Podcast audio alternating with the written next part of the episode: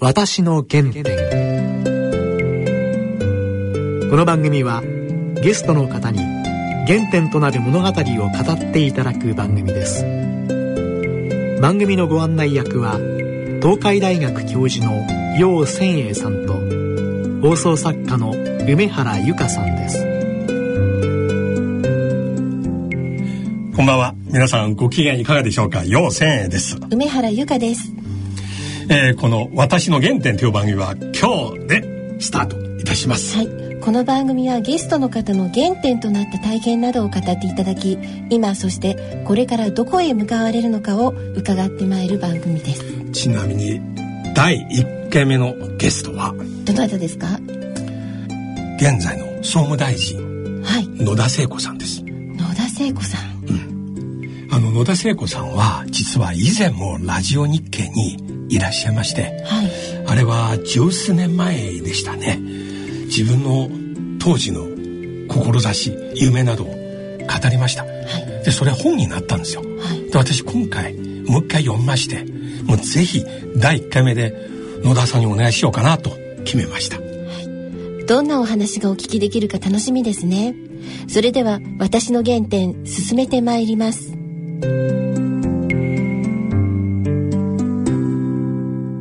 私の原点。じゃあ今回は総務省の大臣室にお邪魔しまして、はい、大臣にお話を伺ってまいります、はい、ようこそ、えー、大臣よろしくお願いします、はい、えではじゃあ野田さんと読ませていきます。えっと、私今回は総務省の大臣室にお邪魔して、野田聖子総務大臣のお話を伺っています。まずは、幼い頃からのお話からお聞きください。で、早速ですが、どんな環境でお育ちになりましたか？あのとってものびのびとした家族だったと思います。あの父と母は、うん、父はもう亡くなりましたし母ももう84ですけど、うん、当時からするととてもリベラルな日本人で私は昭和35年1960年に生まれたんですけど、はい、まだその頃父と母は結婚してなくて恋人同士でこう生まれるわけですよ。でもだからその時は母のの旧姓の名前で、えー、母子手帳に名前が書いてあってつい最近発見してびっくりしたんですけど。でその後、まあ父と母がめでたく結婚してそれであの父の名字を名乗るんですけど。で今現在は祖父の家を継いだので祖父の名字を名乗っているという3つの名字を持つ女みたいな感じ。で両親はすごく、まあ、そんな感じで結婚自体もユニークで、はい、でとにかく男女っていう区別がなく、はい、何かしなさいっていうことは一切なかったです。勉強しなさいって言われたこともなかったです。その頃将来人生何になりたいとかすでにお考えになりましたか？例えば私の時代だとあの航空会社だと男の子だとパイロット、うん、女の子だと CA 昔は父親父親ですって、うん、そうやってこう分かれるんですけど、はい、パイロットにななりたいと思ったことあります？はないけどウルトラマンになりたいと思ってましたね。結構ウルトラマンのシリーズが好きでした、あの小学校1年生の時にウルトラマンとバルタン星人のお人形を頂いて今でいうフィギュアっていうんですか？で妹は確かあのバービー人形をもらってでなんかなぜ私にウルトラマンだったかって今もわからないんですけどでもあのウルトラマンになりたいなと思いましたね。中学校の時サークルとかあの実は中学校になる前の小学生の時にあの父がサッカーの選手だった影響で、えー、小学校2年ぐらいからサッカーをやってたんです。当時まだ女子サッカーあんまりないです。対戦するチームがないんですでもあのサッカー大好きな教育熱心な菅原拓磨先生という人と出会って、はい、小学校2年から本格的にもう放課後サッカー部を作ってずっと練習してで時々小学生の男の子と試合をするっていう感じで。もう私も女性チームとやったのは数えるか数えるぐらいしかなく、本当にあの男の子たちと練習をしてたっていうのが印象に残ってますが中学も当然サッカー部がないんで自らサッカー部を作って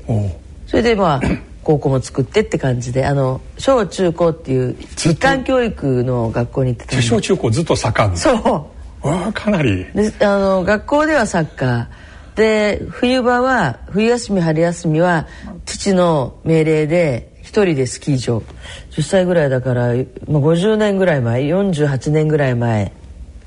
もう一人で夜行バスに乗せられて大人の人が乗るなんかスキー学校ののなんか研修ツアーみたいな、はい、それにいきなり乗せられて。新潟とか苗場。えっとね浦佐が多かったですね新潟の。そこはあのー、今でもそうだと思うんですけどあのーバッジ検定っていうのがあって、はい、スキーには5級から4級3級2級1級って言って、はい、であの巡視指導員っていうそういうまあバッジテストのメッカだったんですよ。浦佐で受かればすごいって言われる。そこに毎冬毎冬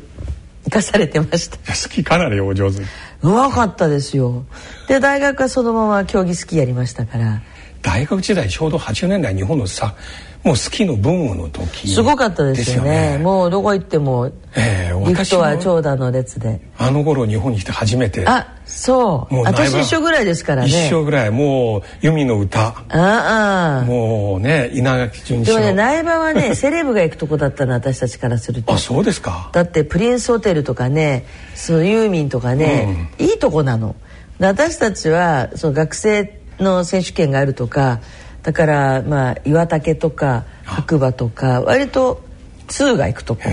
サッカーとスキー。そう。サッカーのポジションは？えっとね昔はセンターフォワードっていうのがあったんですはい、であの一番前のど真ん中、うん、はい。で昔はライトウィングレフトウィングっていうのがあって、はい、うちの妹がライトだったかな。で彼女のあの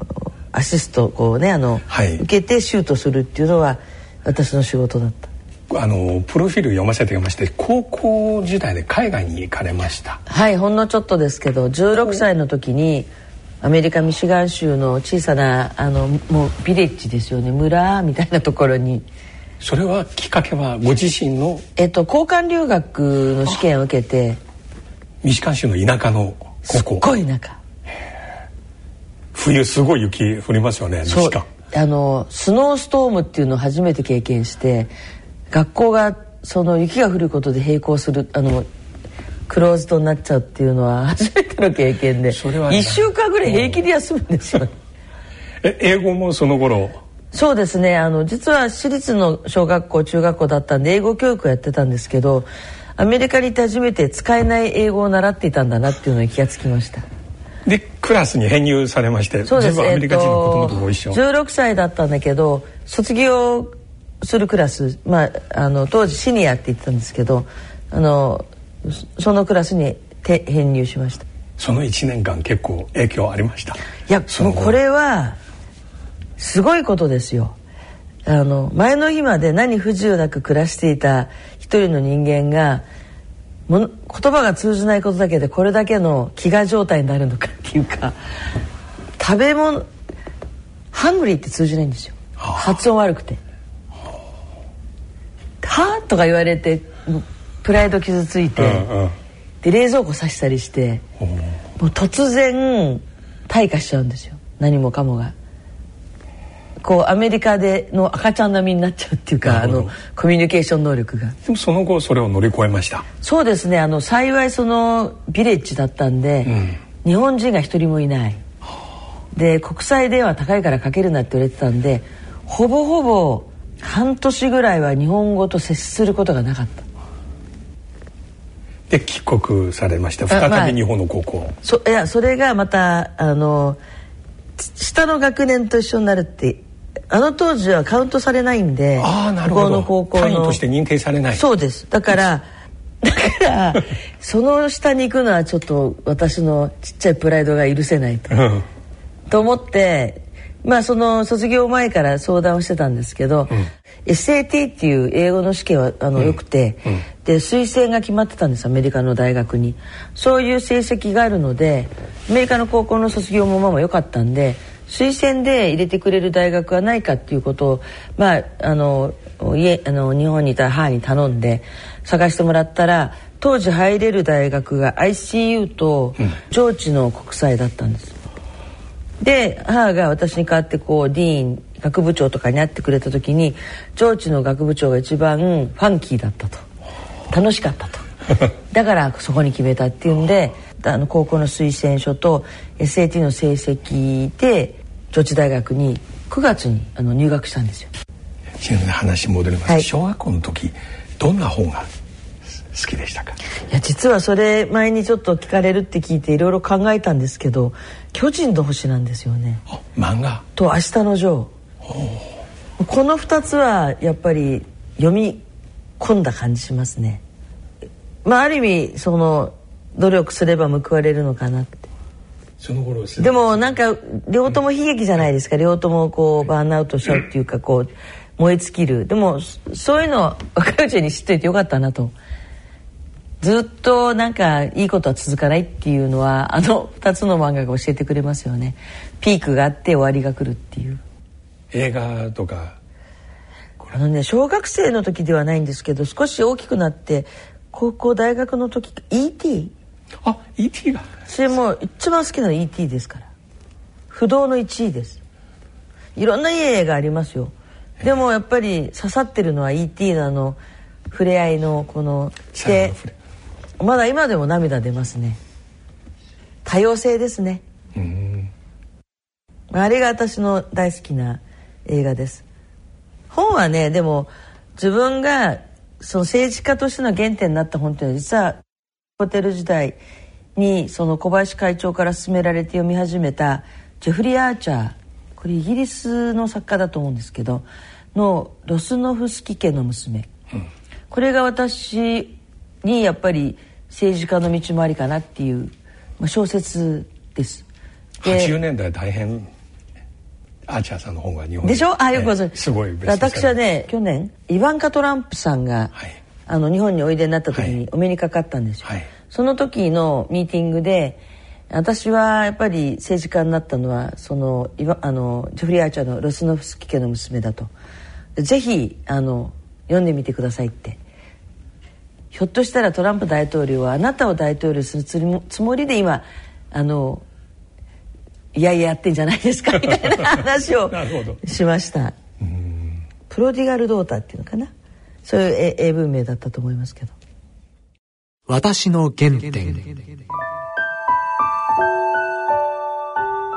今とは全く違う30年ほど前の就職活動と大学卒業後に勤めたホテルでの体験どうぞお聞きください。政治家になるという感じ全くまだ。いや私も全くなる気なく、うん、あの最初はエアラインそれこそエアラインのパイロットではなく目が悪かったんで、うん、その当時は地上職っていうのがあったんですね、はい、あのそこを受けててまあ内定が出てたんですがあの会社の都合で内定全員取り消しみたいな事件が起きてであのコッパみじんだったんです就活が。で大学行こうかなどうしようかななんて言ってる時にみんなが就活してるんで一人でなんかいるのも寂しいからついていく中で今乗ってるの小林会長が非常に私の、えー変なところを見込んでくれてやっぱりこうホテル学科みたいなとこを出た人間ばかりじゃダメなんだと、うん、ちょっとこういう変わったものを入れとかないと、うん、企業は活性化できないっていうなんかあのチャレンジプランみたいな形であの入れていただいてやっぱホテルのことを知らないホテルパーソンが欲しかったっていう。で入られてすぐフロントのお仕事ですか？最初は客室掃除です。あ。ショックでした。一日何部屋ぐらい？80部屋ぐらい。ワンフロアほぼワンフロアですから。一人で？3年一組。で一番偉い人がえー、っと掃除機をかける人。で2番目に偉い人がダスターって言ってこう家具とか拭く人、はい、でこの2人が組んでベッドメイクをします、はい、でペーペーの私はバスルームにこもってトイレ掃除とバス掃除。すごいんですよ。今はどうやったらか分かんないけど最終確認はあのタイルのタイルのとこに四つん這いになって毛を拾うんです、はい、洗剤を使って。いやもう素手です。トイレの便器も素手ですどうして手袋を使ってわけないんですか？お客様に失礼だから。でお客さんに自分のものは汚いのかと思わせないためにお客様にとって不快させないように手袋はダメ。家のこと何一つしたことがないまあダメ女がいきなりそのスポンジに洗剤つけてそんなこと家でもやったことない。であのこう便器の水たまりがあるじゃないですか下に溜まって、はい。はい、バーンってつけてそこの水気を利用して泡立てて洗うんだけどもう酸っぱくなっちゃって。怒られましたその先輩に「何やってんだ」でもホテルの一番の売り物は部屋なんだって言われて部屋の中の一番の売り物はバスルームなんだと。自分の家こんな綺麗になってないだろって。いやこれが私の仕事の始まり始まりですから今国会議員の仕事やってていろんな局面政治判断で苦しいまたあの、うん、国民からあの批判されたりいろいろあります。でもやっぱりあの22歳の時のそのあの働いてお金を得るそのためにこれをしなきゃいけないっていう覚悟ができてない時のあの厳しさを味わっているので今は全然どんな仕事でも辛くないし逆に言うとその一つの仕事にこだわるとその仕事を守ろうとするために10分が歪むでしょ。国会議員であり続けたいためにその上に従うみたいになっちゃうけど私は客室掃除のプロだからいざとなれば手に職はあると思ってるんで食べていけると思ってるから国会議員の仕事で大衆迎合はしないということが可能になってるトータル全部で何年ぐらい？4年いました。である日祖父が世話になってた人から電話あって、はい、出ろっていう命令だったんです。まあ祖父は一回落ちてるんですね、はい、普通は再起をかけて頑張るんですけど、はい、頑張んなかったんですよ、はい、迷いありました。26歳ですから。迷いよりも怖かったですね。一応跡取りですから。最初街道に演説に立つ時。あえー、っとねいや一軒一軒回るんですよね。こう引っ張られて。どういった式当時、うん、ですっごいやっぱり「誰?」とか。で目立たなきゃいけないっていうんで真っ赤なジャケットを着て恥ずかしくて恥ずかしくて。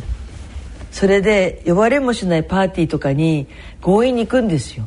そうすると誰も呼んでないのになんか変な女が赤いジャケット着てきたって言って嫌なこと言ったりするじゃないですか。ではたまらんなとでもやっぱりその応援してくれる人が頑張ってるから頑張んなきゃなと 思ってすごくだって26歳って恥ずかしいじゃないですか。今だったらちょっとおばちゃんだから知らないとこ行っても「はい」とか言えるけどまだ未婚だし世間知らずだしもうなんか100人もいるところでいきなり挨拶しろって言われてもみんなが白い目で見る中昨日聞いたことも言えないし本当になんか辛かったですよね。それが私の政治家のスタートです。最後ですが、はい、今の座右の銘は何？死で言えば無視。うん。いろいろあるんですけれどもやっぱり初心忘るべからずで。だからその初心が本当は国会議員になった時のことかなと思うんだけどそうじゃなくてやっぱりもっともっと遡ってやっぱり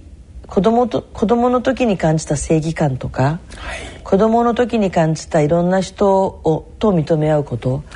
がやっぱりこの還暦近くになってとても大事だなと。学んだことよりも子供の時の直感とか本能を大切にしたいなと思っています。私の原点。大臣の椅子の横に大臣のお子様の写真がありました。この写真を見つめながら政治家としてのお話が展開されます。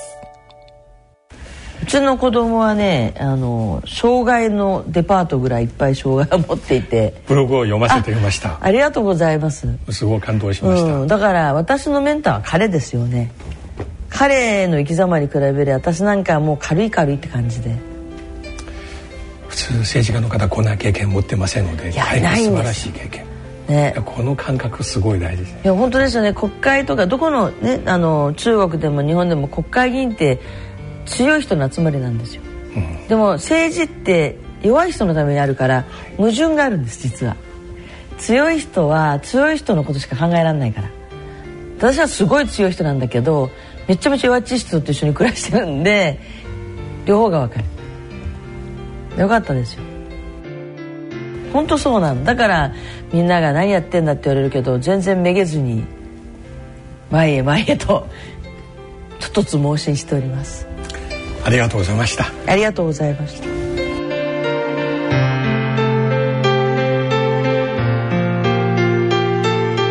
私の原点。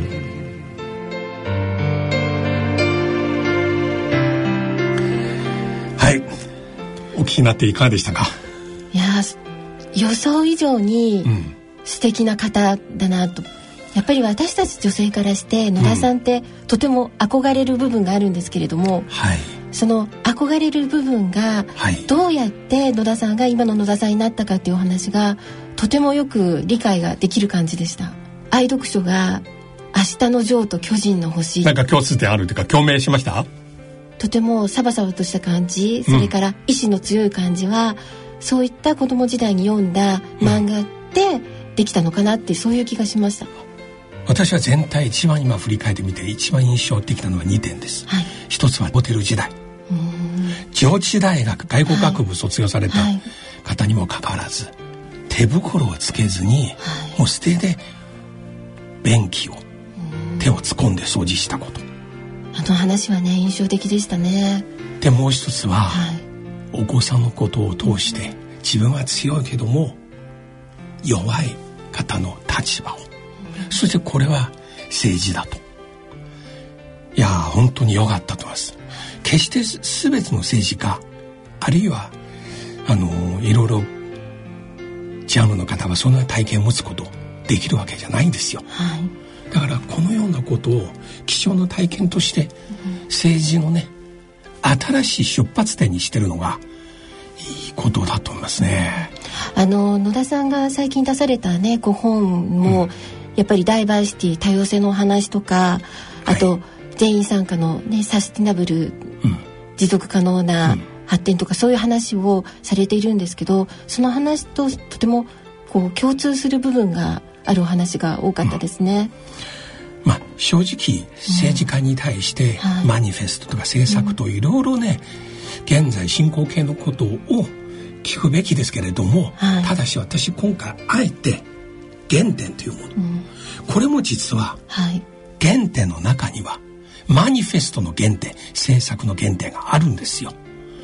原点を聞いて初めてこの方の信念この方これからどうなるか分かるような気がしますね。